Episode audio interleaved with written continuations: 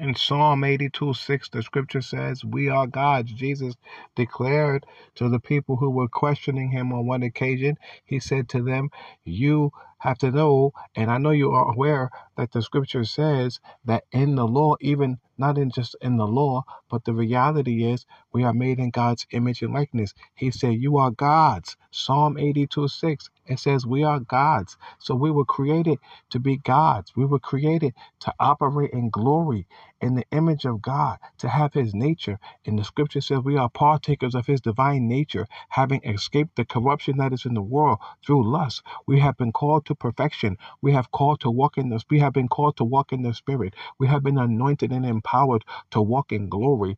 And they in the Old Testament times, the Bible says that they had a glory cloud uh, that led them by day and a pillar of fire, a fiery, glorious pillar by night.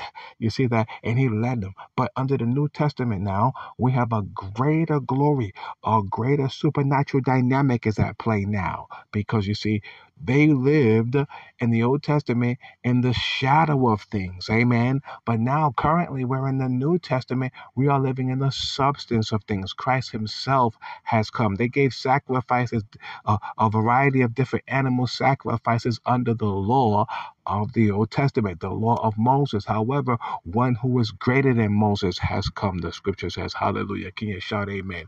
And his name is Jesus Christ. So therefore, he gave his life as the Lamb, God's perfect Lamb, and God raised him from the dead on the third day. He died on the cross for the sins of all humanity, and he has been raised from the dead so that we can be sons again and be reconciled to the Father as heirs of God and joint heirs with Christ, seated with Christ in heavenly places, beloved, to operate as gods, to operate in the power of the Most High, the supernatural, the glory realm.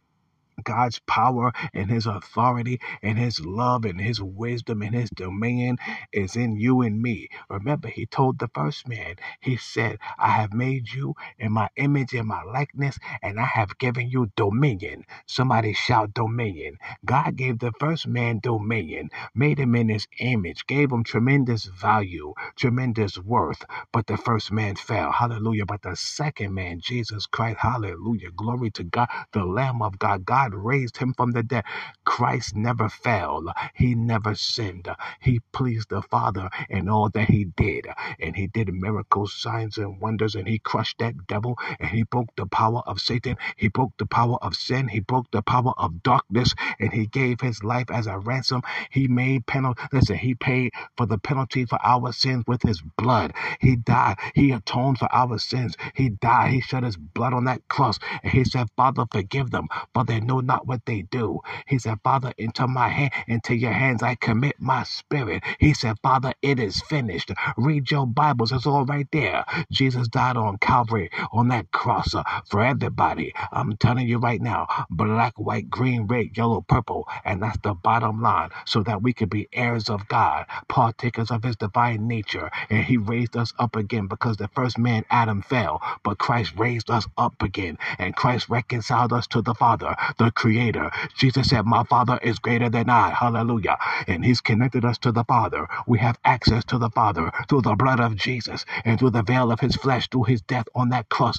And God raised Him from the dead. And that's the bottom line. We have victory through Christ. Shout amen if you believe it. Hallelujah. Give God some glory. Give Him praise.